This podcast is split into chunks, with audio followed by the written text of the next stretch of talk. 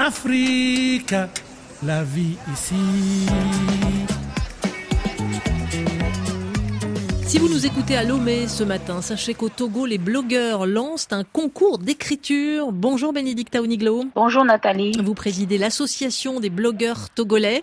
Et ce concours, c'est donc la dernière initiative d'une blogosphère de plus en plus active chez vous Oui, c'est tout récent et le thème de ce concours d'écriture, c'est la culture togolaise.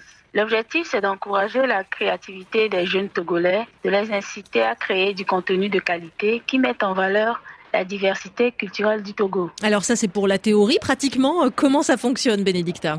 Ce concours est ouvert à tous les Togolais sans aucune distinction d'âge ou de catégorie sociale. Les participants sont encouragés à soumettre des articles, des essais, des poèmes qui reflètent la richesse de la culture togolaise. Le jury est composé de membres de l'ABT qui évalueront des contributions et attribueront des prix au meilleur contenu. L'ABT, donc l'association des blogueurs togolais, on l'a dit, Bénédicta, cette blogosphère, elle s'organise de plus en plus au Togo Et elle est de plus en plus efficace. Il n'y a pas une mais deux associations qui représentent les blogueurs et qui ont pour ambition de mieux encadrer leurs activités. La première, créée en 2022, c'est donc celle que je préside, l'ABT. Et puis en 2023, c'est l'Association des créateurs de contenu culturel, la 3C, qui est née. Et toutes les deux, Bénédicta, veulent promouvoir la culture togolaise. Comment? À travers leurs blogs, leurs publications, leurs vlogs, qui sont des blogs vidéo partagés régulièrement, et à travailler ensemble sur des projets communautaires comme la formation de jeunes lycéens sur la création d'un blog, une campagne de sensibilisation sur la sécurité routière ou la distribution de fournitures scolaires à certaines populations défavorisées. Elles sont déterminées à faire connaître davantage le Togo et à partager leur culture avec le monde entier. Oui, la 3C, par exemple, est très présente sur les réseaux sociaux Oui, avec des contenus qui prennent le pouls de la population sur divers sujets de la société togolaise.